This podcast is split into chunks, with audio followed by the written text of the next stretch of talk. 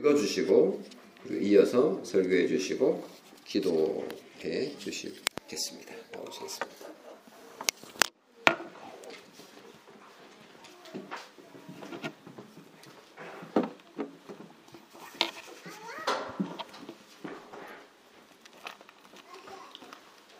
네, 오늘 어, 하나님께서 우리에게 주신 말씀은 고린도전서 13장 1절로 5절 말씀입니다. 고린도전서 13장 1절로 5절 말씀입니다.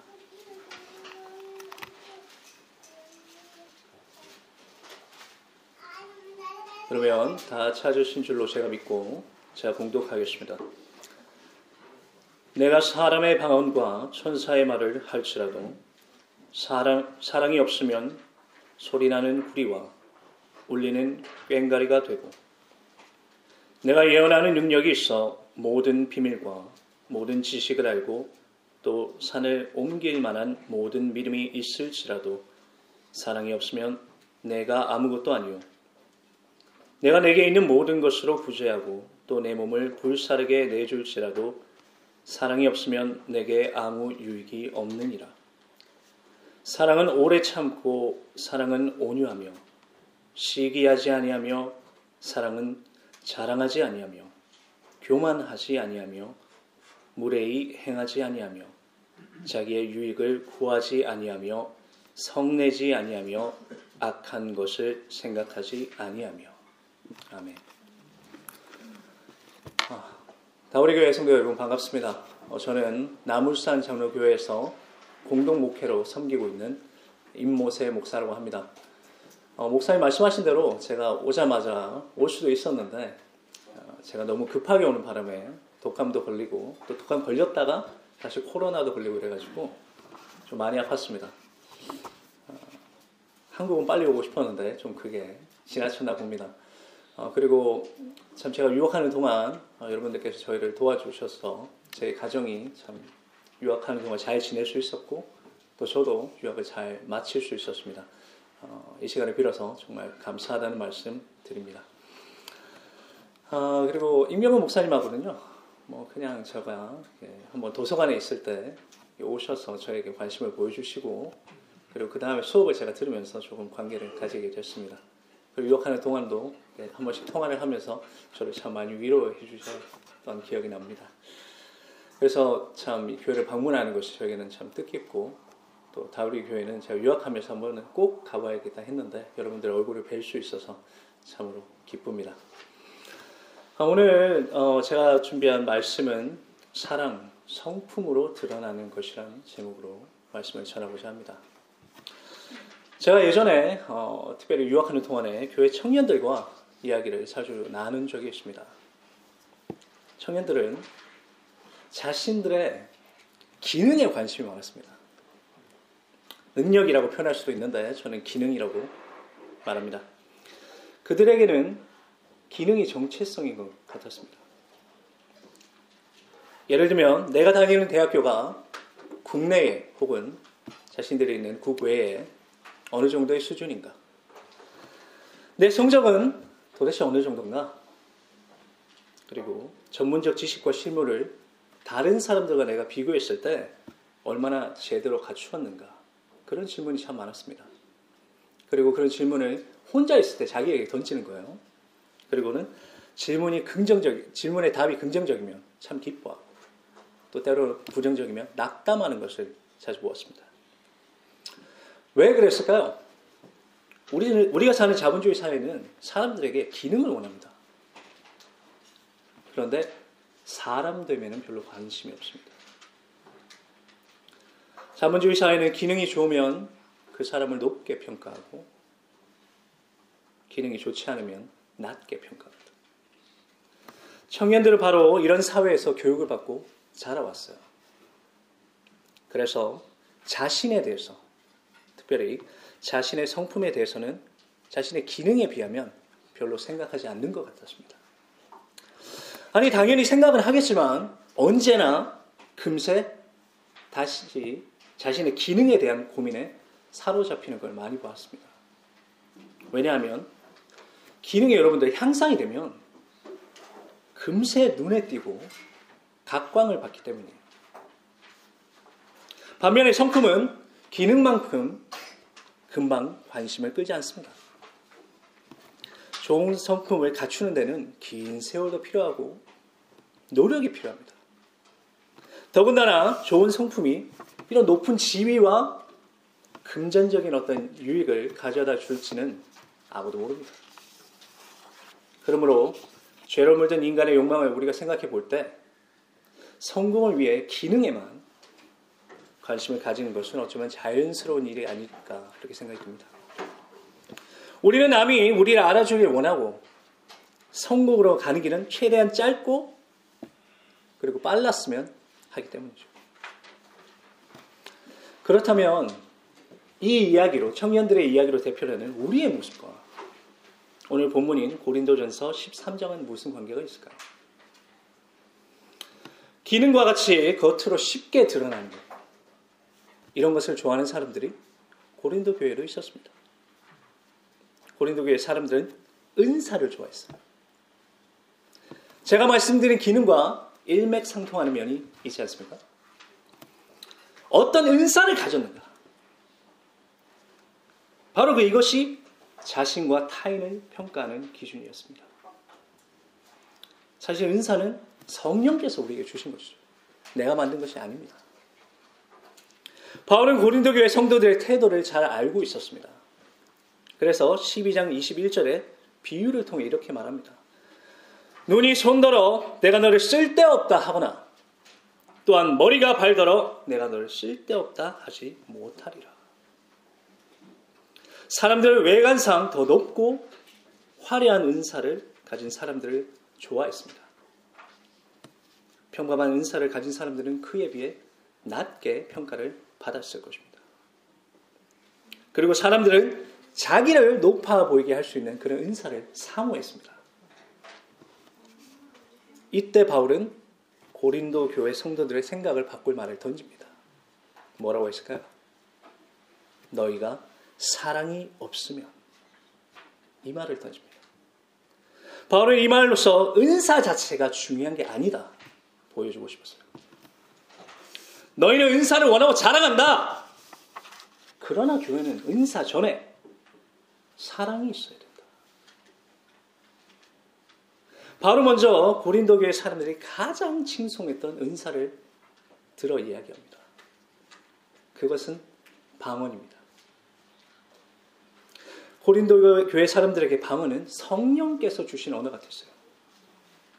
바울이 천사들의 말이라 언급한 것을 볼 때 천상의 언어로 생각했던 것 같습니다. 그러나 말하는 사람은 자신을 알수 없는 통령이 필요한 어떤 신비한 언어였던 거죠. 어쩌면 그 내용은 종말론적이고 미래에 대한 것이었을 수도 있습니다.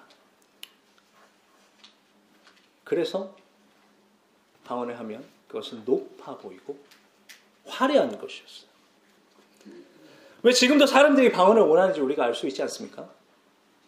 방언과 같은 은사는 성령께서 일방적으로 주시는 것이지 우리가 원한다고 받는 것이 아닌데 사람들이 원합니다. 왜냐하면 신비한 능력은 쉽게 찬양받기 때문이에요. 찬란해 보이는 방언에 대해 바울은 말합니다. 사랑이 없으면 너희가 그렇게 중히 여기는 방언이 소리 나는 구리와 울리는 꽹가리가 될 겁니다. 천사의 언어와 같다는 방언이 사랑이 없으면 시끄러운 소리가 되고 겉으로는 화려하지만 내용이 없는 소리가 된다. 의미 없다.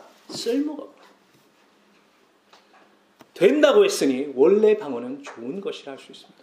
의미가 있겠죠. 그러나 사랑이 없으면 그 좋은 방언도 기능이 사라지는 것입니다. 참 어리석은 상황이라 할 수 있습니다. 생각해 보세요. 은사를 가진 사람은, 그 방언을 가진 사람은 좋다고 방언을 합니다. 사람들은 그런 방언에 화동하겠죠. 아, 저 사람 방언을 한다. 그러나 정작 은사를 주신 하나님 보시기에는 그게 사랑이 없으면 그냥 시끄러운 소리가 된다는 거죠.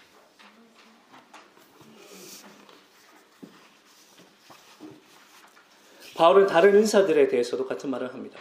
예언하고 비밀과 지식을 아는 것 그리고 산을 옮길 만한 믿음에 대해서 얘기합니다. 예언과 영적인 비밀과 지식은 다른 사람들에게는 감춰져 있는 것입니다.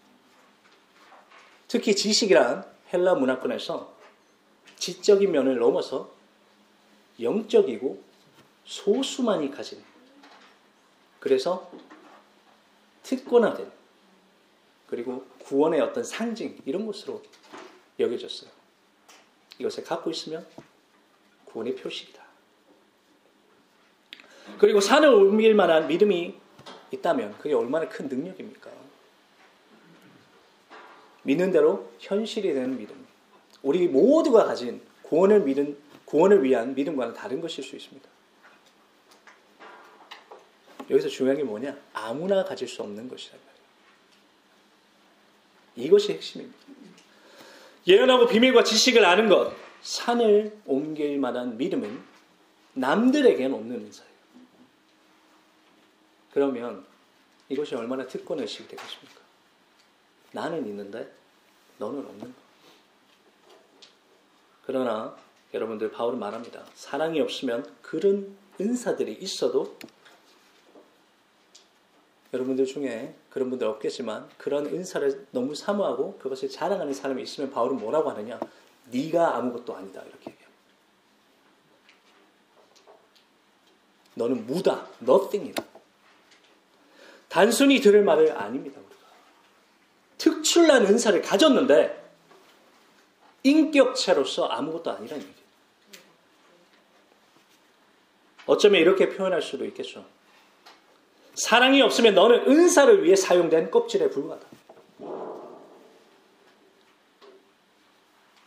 만약에 사랑이 없이 이런 은사를 사랑하는, 사랑하고 사용하는 사람이 있다면 그에게는 얼마나 슬픈 이야기입니까?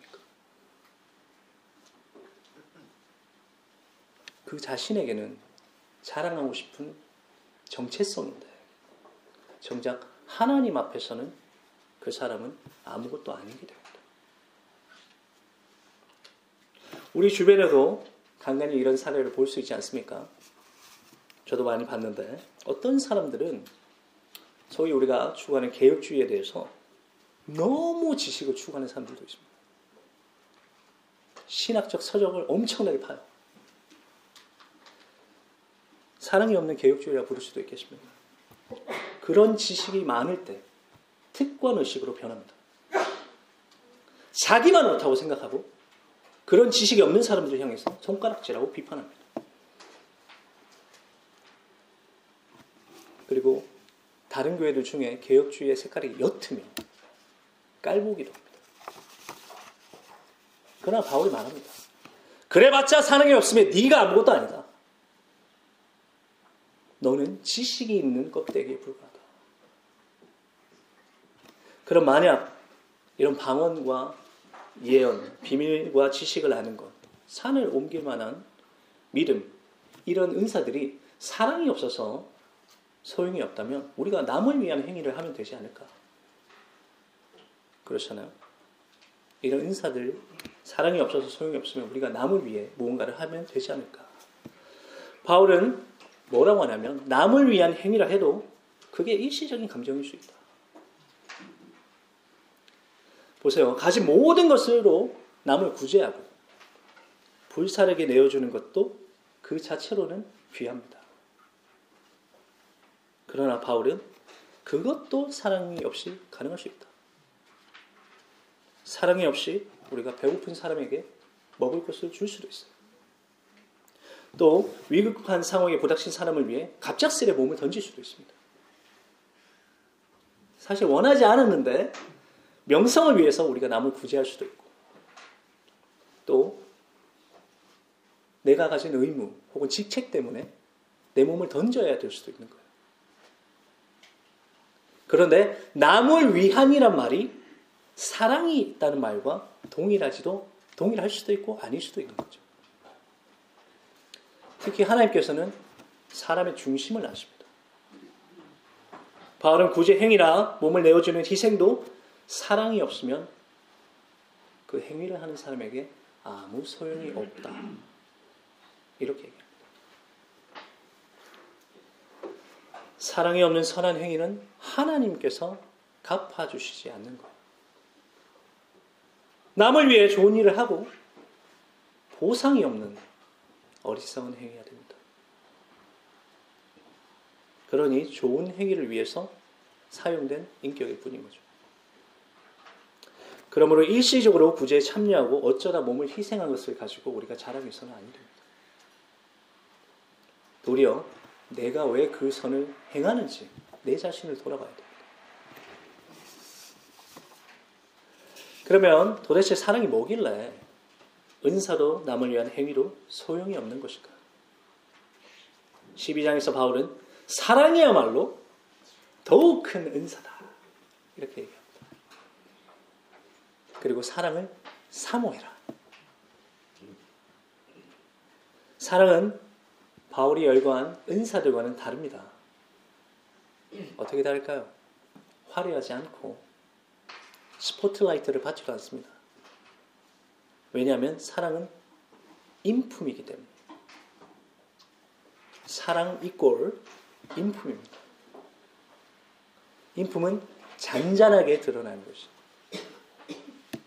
오늘 본문 5절까지 나타난 타인을 향한 저는 5절까지만 볼 건데 능동적인 사랑을 한번 보겠습니다. 첫째로 사랑은 어떻게 되어 있습니까? 오래 참는답니다. 이거는 고통을 참는 인내와는 다른 거예요. 평소에 여러분들 평소에 형제 자매를 참아주는 겁니다. 참는다는 건 기다려준다는 의미예요. 제가 강조했지만 평소입니다. 내가 가진 기준에 미치지 못할 수 있잖아요. 어떤 사람이. 그러면 그걸 화내지 않고 지켜봐 주는 겁니다. 그런데 이게 내가 저 사람 죽겠는데 어휴 참아야지 이런 게 아니란 말이에요. 모자란 사람도 담을 수 있는 우리 내면에 큰 그릇이 있다. 이런 말입니다. 내가 저 사람이 모자란 걸 알지만 그를 보면 내가 평안히 기다릴 수 있는 그런 의미. 다르죠? 어이구 내가 참는다 이거랑 그죠? 그리고 사랑은 온유하다 이렇게 얘기합니다.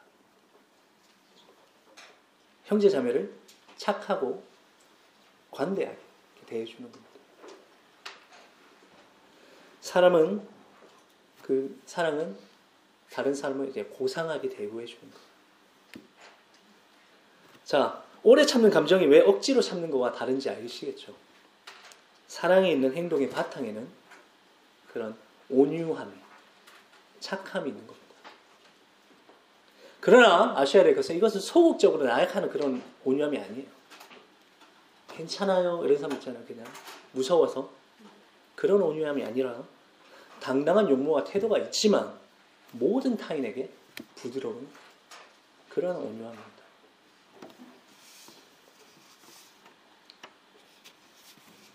또 사람은 시기하지 아니하며 자랑하지 아니하며 교만하지 아니하다.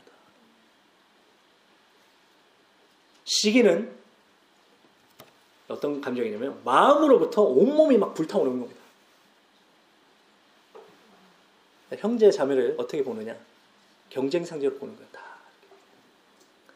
그래서 그들이 조금만 성공을 하면 막 내가 이렇게 되는 거야. 안 된다. 이렇게. 우리도 가끔 경험하지 않습니까? 한 번도 없다고 하면 그건 거짓말인데. 내가 생각하는 경쟁 상대가 잘 되는 거 볼 때, 여러분들 회사든 학교든 어디든 있을 수 있잖아요. 심지어 집에 있는 형제 자매도 마찬가지고. 어쩔 때 보면 그가 잘 되는 거 내가 축하하면서도 내 몸이 막 떨리고 불안해지고 이런 감정을 느낄 때가 있습니다. 그래서 바울은 고린도전서 3장 3절에 시기와 분쟁하는 고린도 교회를 향해서 뭐라 했냐? 성령이 아닌 육신에 속한 자들이다. 이렇게 얘기해줍니다. 자랑이나 교만도 시기와 다른 게 아니죠. 가진 것 때문에 내가 이제 잘난 맛에 자랑한다면 부푼다는 건데 이렇게 부풀어서 떠들고 다니는 그런데 남이 잘 되는 꼴을 보지 못하는 시기나 내가 잘났다고 이렇게 부풀고 다니는 거나 다 감정은 같은 겁니다. 여기서 봐야 될 게 온유한 감정은 평온하고 이렇지만 시기와 질투, 자랑 이런 거는 한껏 우리가 들떠 있어요, 사람이. 이게 우리의 기본적인 상태인 겁니다. 온유한 사람은 남이 잘 되는 것을 보아도 평온히 바라보고 할 수 있지만 시기하고 또 나를 자랑하는 사람은 언제나 몸이 긴장돼 있고 들떠 있어요.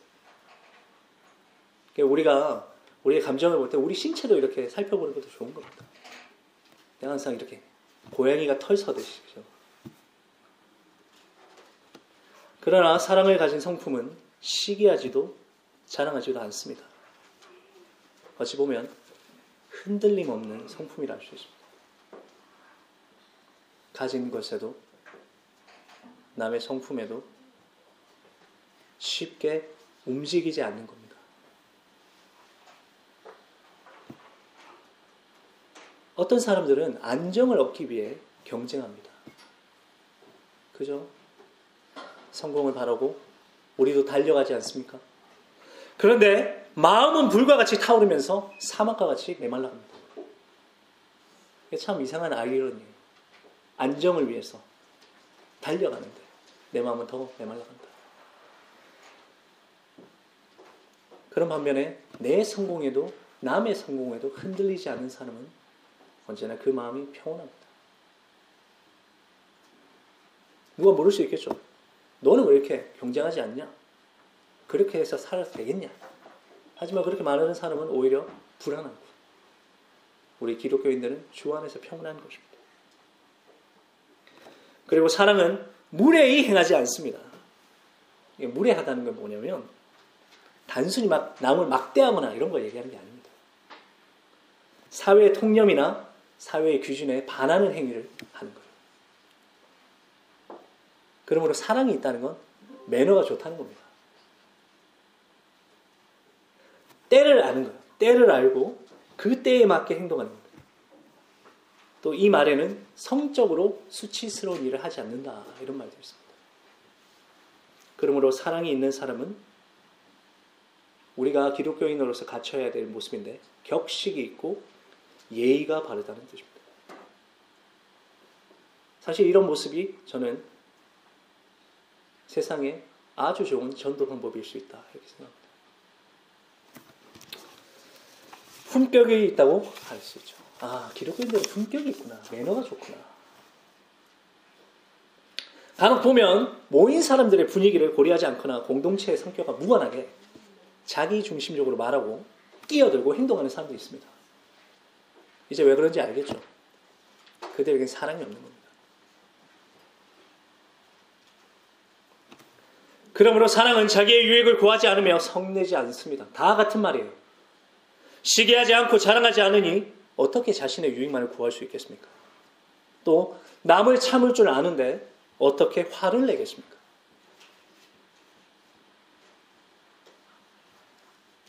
평온한 감정 항상 거기에 깔려 있는 겁니다. 그리고 마지막으로 사랑은 악한 것을 생각하지 않는다. 저는 개인적으로 이 표현에 마음이 많이 끌렸습니다. 왜냐하면 악한 것을 우리가 딱 읽었을 때 어떤 도덕적인 악 혹은 선과 악의 대립 그런 개념이 아닙니다. 이거는 뭐냐면 남의 실수나 잘못을 뜻합니다. 나에게 한 실수와 잘못. 그러므로 악한 것을 생각하지 않는다는 것은 남의 잘못이나 실수를 기억하거나 묵상하지 않는단 말이에요.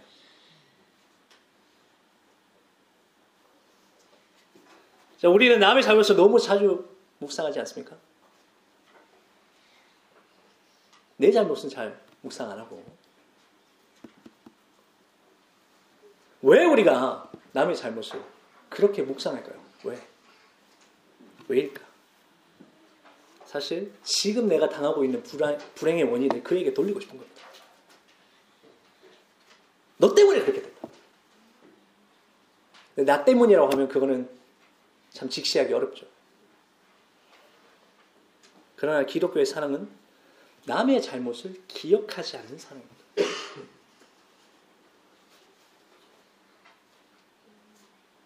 그리고 현재 내 자신이 못나 보일 때도 그것을 남에게 돌리지 않고 내가 감당하는 것입니다.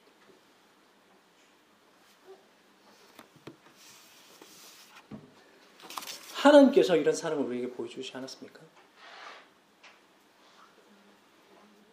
우리는 우리 죄를 스스로 씻을 수 없었지만 하나님께서 우리의 죄를 간과하시고 기억하지 않으시겠다 말씀하셨어요.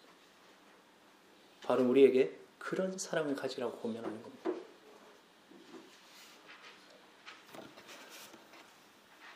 여러분들 사랑이라고 하니까 우리가 부드럽고 매너 있고 그렇지만 잘 생각해 보세요. 이 모든 개념에는 참으로 그는 강인하고 흔들리지 않는 사람입니다. 그죠? 세상에 일어난 남의 성공이나 나의 불행이나 이런 것을 내가 감당하고 그러나 그 와중에 남에게는 온유하며 격식 있게 대하는 사람. 그게 기독교인이란 말이에요. 우리가 왜 남을 헤아려 하고 시기하고 그의 잘못을 기억하느냐? 우리가 나약하기 때문입니다. 그리스도께 붙잡힌 바 되어서 살지 아니하고 나 스스로 뭘 해보겠다고 세상을 살아가니 언제나 긴장되어 있으니까 툭 쳐도 팍 하고 그러나 그리스도와 함께하는 사람은 누가 치든 어떻든 자기 길을 가면서 오히려 남을 생각할 줄 아는 사람 그것이 바로 우리 기독교인의 사랑입니다. 사랑하는 성도 여러분 오늘 우리는 사랑이 무엇인지 한번 생각해 봤습니다. 사랑은 무엇이냐? 인품입니다. 인품.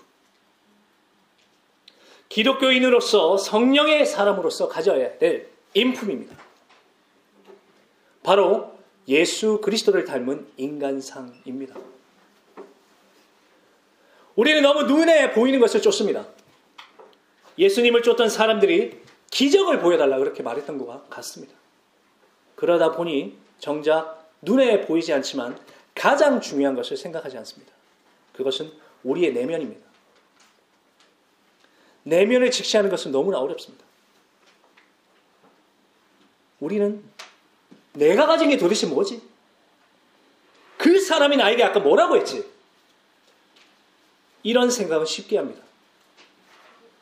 그러나 차분히 앉아서 도대체 나는 어떤 사람일까? 도대체 나는 내 형제 자매를 어떻게 대하고 있을까? 나는 진정 좋은 매너를 가졌나? 그리고 나는 남의 잘못을 기억하기 전에 용서하고 있는 것일까? 라고 자신에게 질문하는 사람은 드뭅니다. 그러나 바울은 말합니다. 그 무엇보다 사랑이 우선이다. 은사를 행하기 전에 사랑하는 사람이 되어라. 간간히 착한 일을 하지 말고 착한 사람이 되어라. 그럴 때만이 네가 가진 은사나 모든 행위가 소용이 있고 의미를 가진다.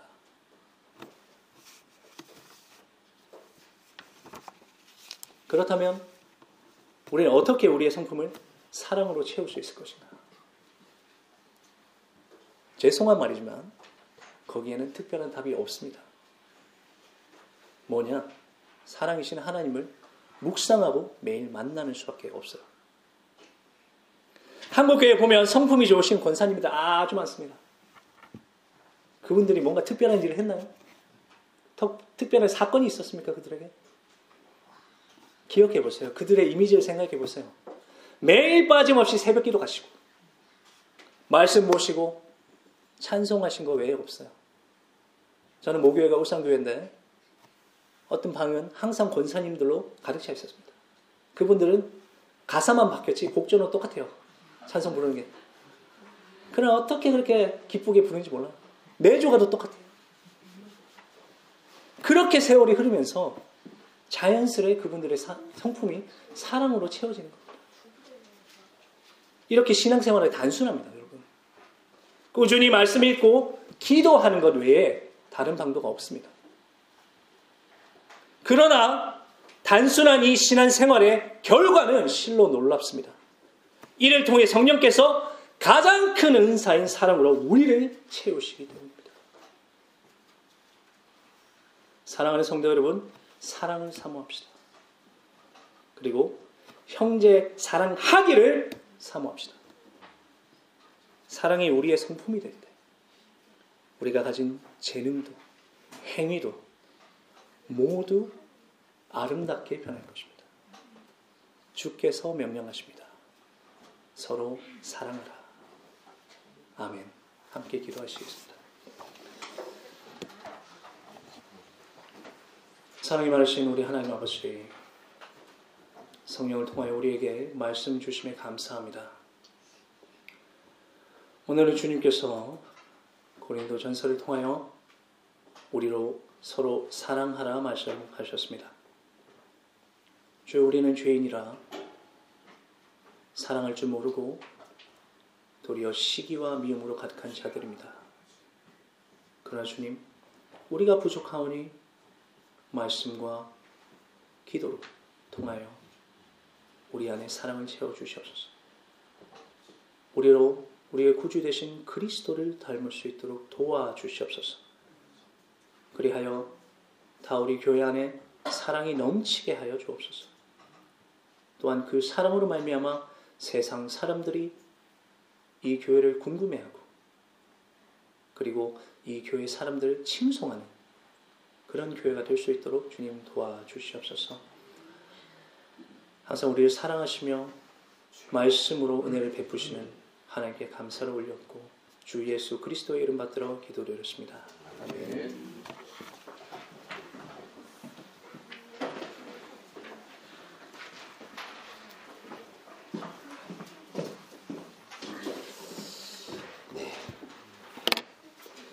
아멘 찬송가 220장을 함께 부르시겠습니다.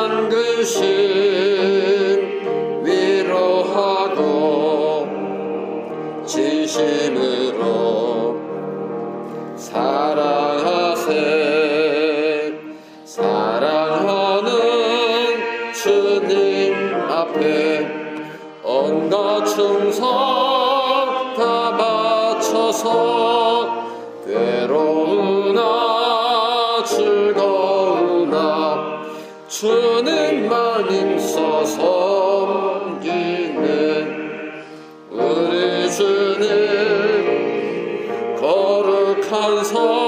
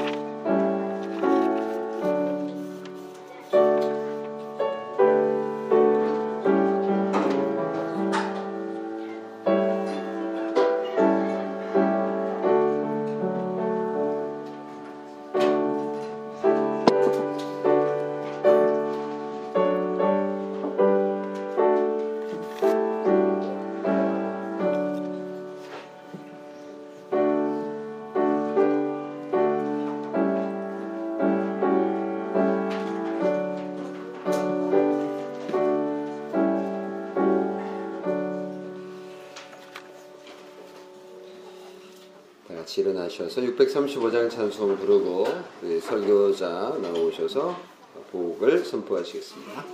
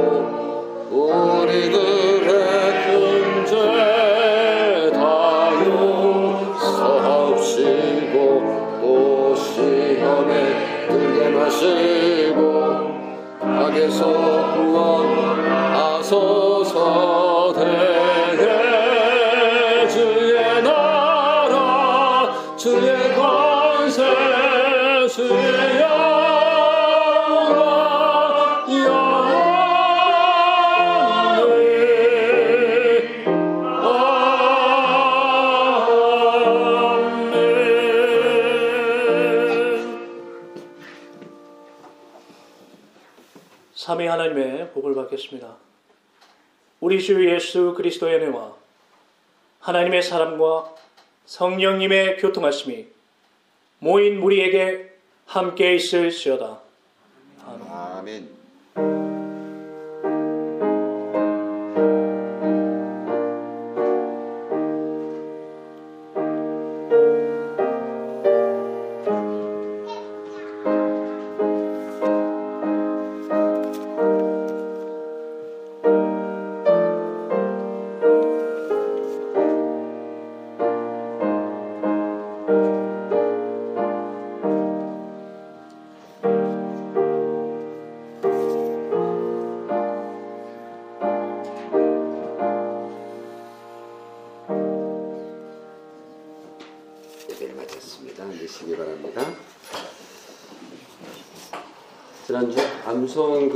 함께 암송해 보도록 하겠습니다. 고린도후서 8장 5절인데요.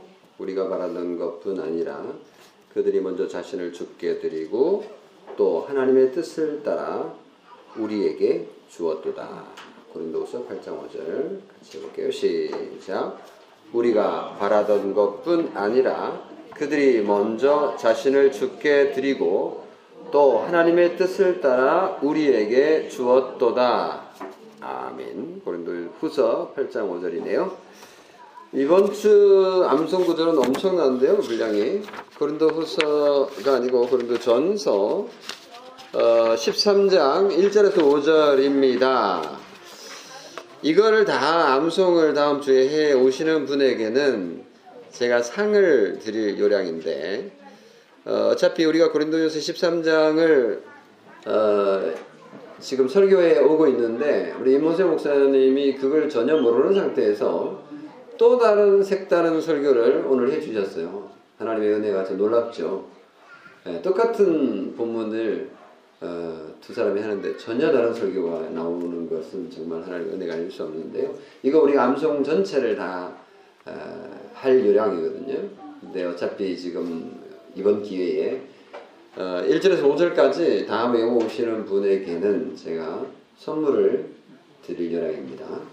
다음 주 우리 한번 읽어볼게요. 그러면서 13장 1절 5절 말씀이 기억이 소- 소록소록 날 것 같아요. 내가 사람의 방언과 천사의 말을 할지라도 사랑이 없으면 소리나는 부리와 울리는 괭가리가 되고 내가 예언하는 능력이 있어 모든 비밀과 모든 지식을 알고 또 산을 넘길 만한 모든 믿음이 있을지라도 사랑이 없으면 내가 아무것도 아니요 내가 내게 있는 모든 것으로 구제하고 또 내 몸을 불사르게 내줄지라도 사랑이 없으면 내게 아무 유익이 없느니라.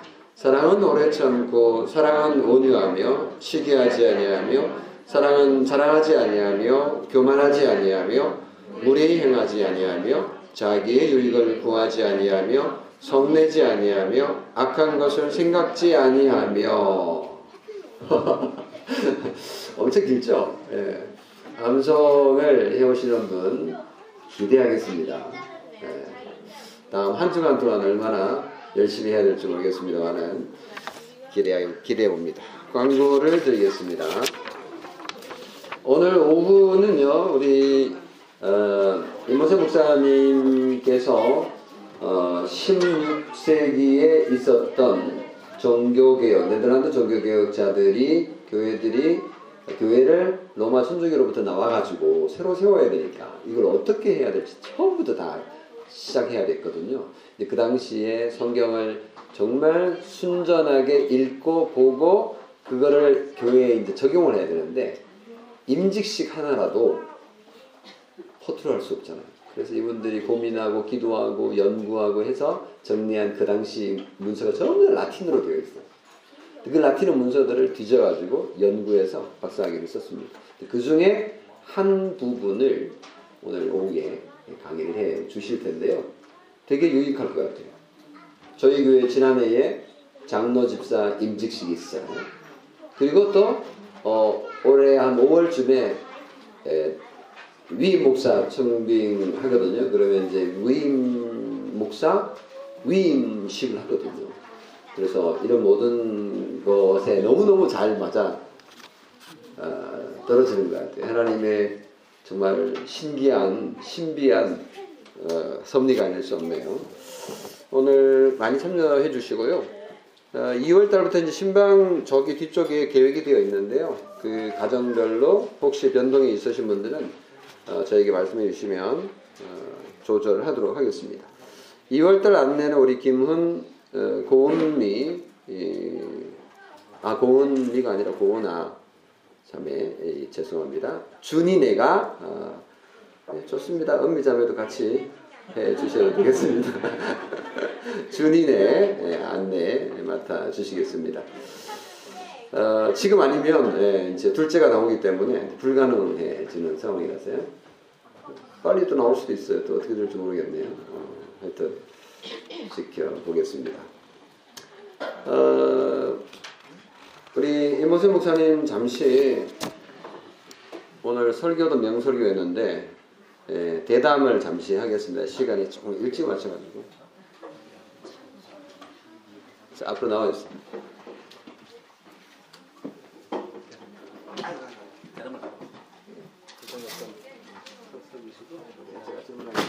소개를 좀 더 하세요.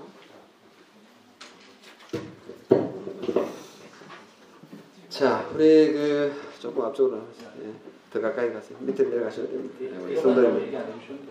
아, 우리 교육면 그냥 안 돌려버렸는데 오후 시간에 혹시 없- 없는 분도 계실 것 같아가지고요. 자, 본인 좀 그 설교 시간에 하지 못했던 그런 사소한 얘기를 좀 일단 듣겠습니다. 말씀에 소개해 주세요. 가족 세계도 좋고 뭐든지 좋고 하여튼 생각나는 대로 한번. 음, 질문을 하나. 일단 먼저 하면 우리 질문할 거예요. 아 예. 뭐 네, 아, 일단 이제 뭐 소개해 주셨으니까 저는 뭐 교회사를 공부하고 어, 말씀하신 대로 이제 16세기에 있었던 임직 예식서들을 하나씩 분석을 해서 어, 네, 박사님을 썼습니다. 원래는 제가 계획했던 그런 건 아니었고요. 제가 이제 프로젝트 팀에 들어가게 되면서 어, 예식서를 모아서 연구하는 그런 프로젝트였는데 성찰하는 사람이 있었고 뭐 각각의 예식을 했는데 저에게 맡겨진 게 임직 예식서였어요. 원래 제가 아무 생각이 없었는데 하게 돼서 열심히 썼고 어, 교단에 도움이 되면 좋겠다 생각을 했고요. 어, 그리고 지금은 말씀드린 바대로 이제 나무산 장로교회라는 교회를 섬기고 있습니다. 어, 거기 원래 개척하시고 담임 목사님이 계신데 저랑 너무 가까운 어떻게 보면 사적으로는 저보다 동생인 친구인데 같이 좀 공동으로 목회를 했으면 좋겠다 해서 저도 거기에 합류를 해서 어, 지금 같이 섬기고 있습니다. 뭐 얼마나 성대할지 모르지만 열심히 해서 교회를 한번 젊은 목사들이 섬겨 보려고 하고 있습니다.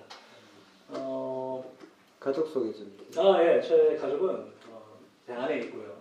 박선희 사모라고 아내가 있고 어, 슬아의 아들이 셋 있습니다. 어, 첫째가 잠깐만 3개월 넷 아니었나요? 셋입니다. 어, 그렇구나. 넷은 또 다른 지금 유학하고 있는 분이 있는데 예, 유학하는 분들 사이에서는 저는 이제 평균치입니다. 그러니까 이게 참 어디에 사느냐가 중요한데 여러분들 하나 나와도 이렇게 주변에서 어, 어떻게 이렇게 하면 둘째가 겁나잖아요. 근데 유학 사회는 이상하게 계획한 게 아닌데 거리에 좀 같이 사는 적이 있어요. 동시에 임신을 하고 동시에 임신을. 그럼 사모님이 배가 동시에 불렀다가 또 놓고 또 있다가 같은 턴을